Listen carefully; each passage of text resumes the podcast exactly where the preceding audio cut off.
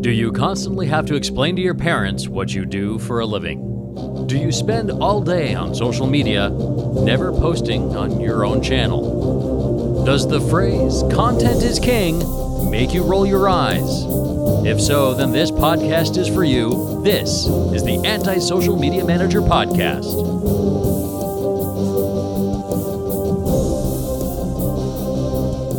This is the Anti Social Media Manager Podcast, podcast created by a social media manager for social media managers to listen and enjoy and get just a little bit of humor out of the jobs we love and that sometimes drive us nuts. I am the Anti Social Media Manager. I have been gone for a couple weeks for my uh, two or three regular listeners, and I apologize for that. I had actually recorded one, put it up there, and then decided I didn't like it and pulled it down because I'm I guess anal retentive on some things, and then was out of town last week actually uh, for good and bad, celebrating my daughter's 15th birthday. She will now be getting her learner's permit, and I'm terrified. And also going to a celebration of life for a very close family friend. So, um, it was nice seeing a lot of people and spending time with family, even in such a sad time. And then on top of it, for some reason, my throat has been raw the past couple days, hence the voice being down an octave. So, yeah, there you go. It's been an interesting few weeks. Today's topic politics.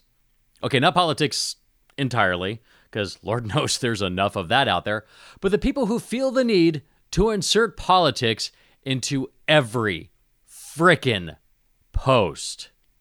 Ugh. Now, you guys might not realize this, but it's election season. Shocking, I know. It's like not out there at all. I mean, you don't hear anything about it constantly 24 friggin' 7 on every bloody channel everywhere. And honestly, it's felt like it's been election season since about 2016, so whatever. You know, let's let's keep it going. But despite that, why do some people feel the need to destroy an otherwise great piece of content by inserting their unwarranted, unasked for, unwanted political opinions.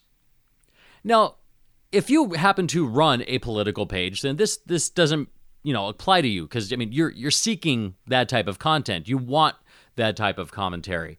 But I'm talking about for those who are posting things to, uh, to their channel if they're trying to sell a product that's not political, or for a destination, or you know a service anything happy, anything lighthearted, anything just trying to bring joy to the world, and some asshat has to come in and throw their opinion down. And then when they do that, other people feel the need to pick that gauntlet right back up and run with it like they're in the Boston frickin' Marathon and have to just spout off with their beliefs. And, and I'm not pointing fingers at any one side of this one because honestly, both pe- people from both sides of the spectrum are guilty of this. They feel their opinions are just so important, so wonderful, and just they're so brilliant that every little piece of content on social media just requires, it's just begging for them. Please tell me what you think about the president. Please tell me what you think about the current city council election. Oh my God, I need your opinion. No, I don't. I really don't give a shit what you think about politics. I'm posting a pretty picture. This has nothing to do with politics. Shut the hell up. Was that too, like, bitter? Am, am, am, I showing my bitterness here? The point is, I've had so many threads, uh, ads, posts, whatever, just devolve into mindless bickering because some person had to just throw their opinion out there and then others decide just to pile on and either agree with the moron or disagree with the moron and be morons themselves. Now, I understand these are also very contentious times. People have very passionate feelings on both sides of the aisle. And again, I'm not going to point any fingers, I'm not going to take any sides. That said, not every bit of content, not every discussion requires delving into politics. Some of us, and I'm going to count myself as one of them, are actually on here maybe for a little escapism, to try to forget the fact that it's a shit show out there and I don't want to remember. It's the same reason I'm going to watch Star Trek after this, so I can forget about everything just sucking lately and have a little bit of fun, escape reality into something a little more enjoyable. This con this uh, podcast actually became a little more relevant today, and I'm going to dedicate this to some friends of mine in a particular social media management group. You guys know who you are. I'm with there. I'm with you. They posted some content that unfortunately devolved into well, it, was a it was a pro LGBTQ business establishment post, and it was you know it it's for a specific demographic, people who are looking for that type of LGBTQ friendly establishment. Valid content, important for a lot of people. If this doesn't impact you, you could just keep on scrolling. But so many chuckleheads decided just to throw their opinions in it, throw this at it, and say whatever they wanted to that was just unnecessary. It affects them not at all. But by golly, they have to comment. Now, I actually did say th- this is rare for anybody who knows me. Me finding, you know, the bright side, not exactly my normal strong suit.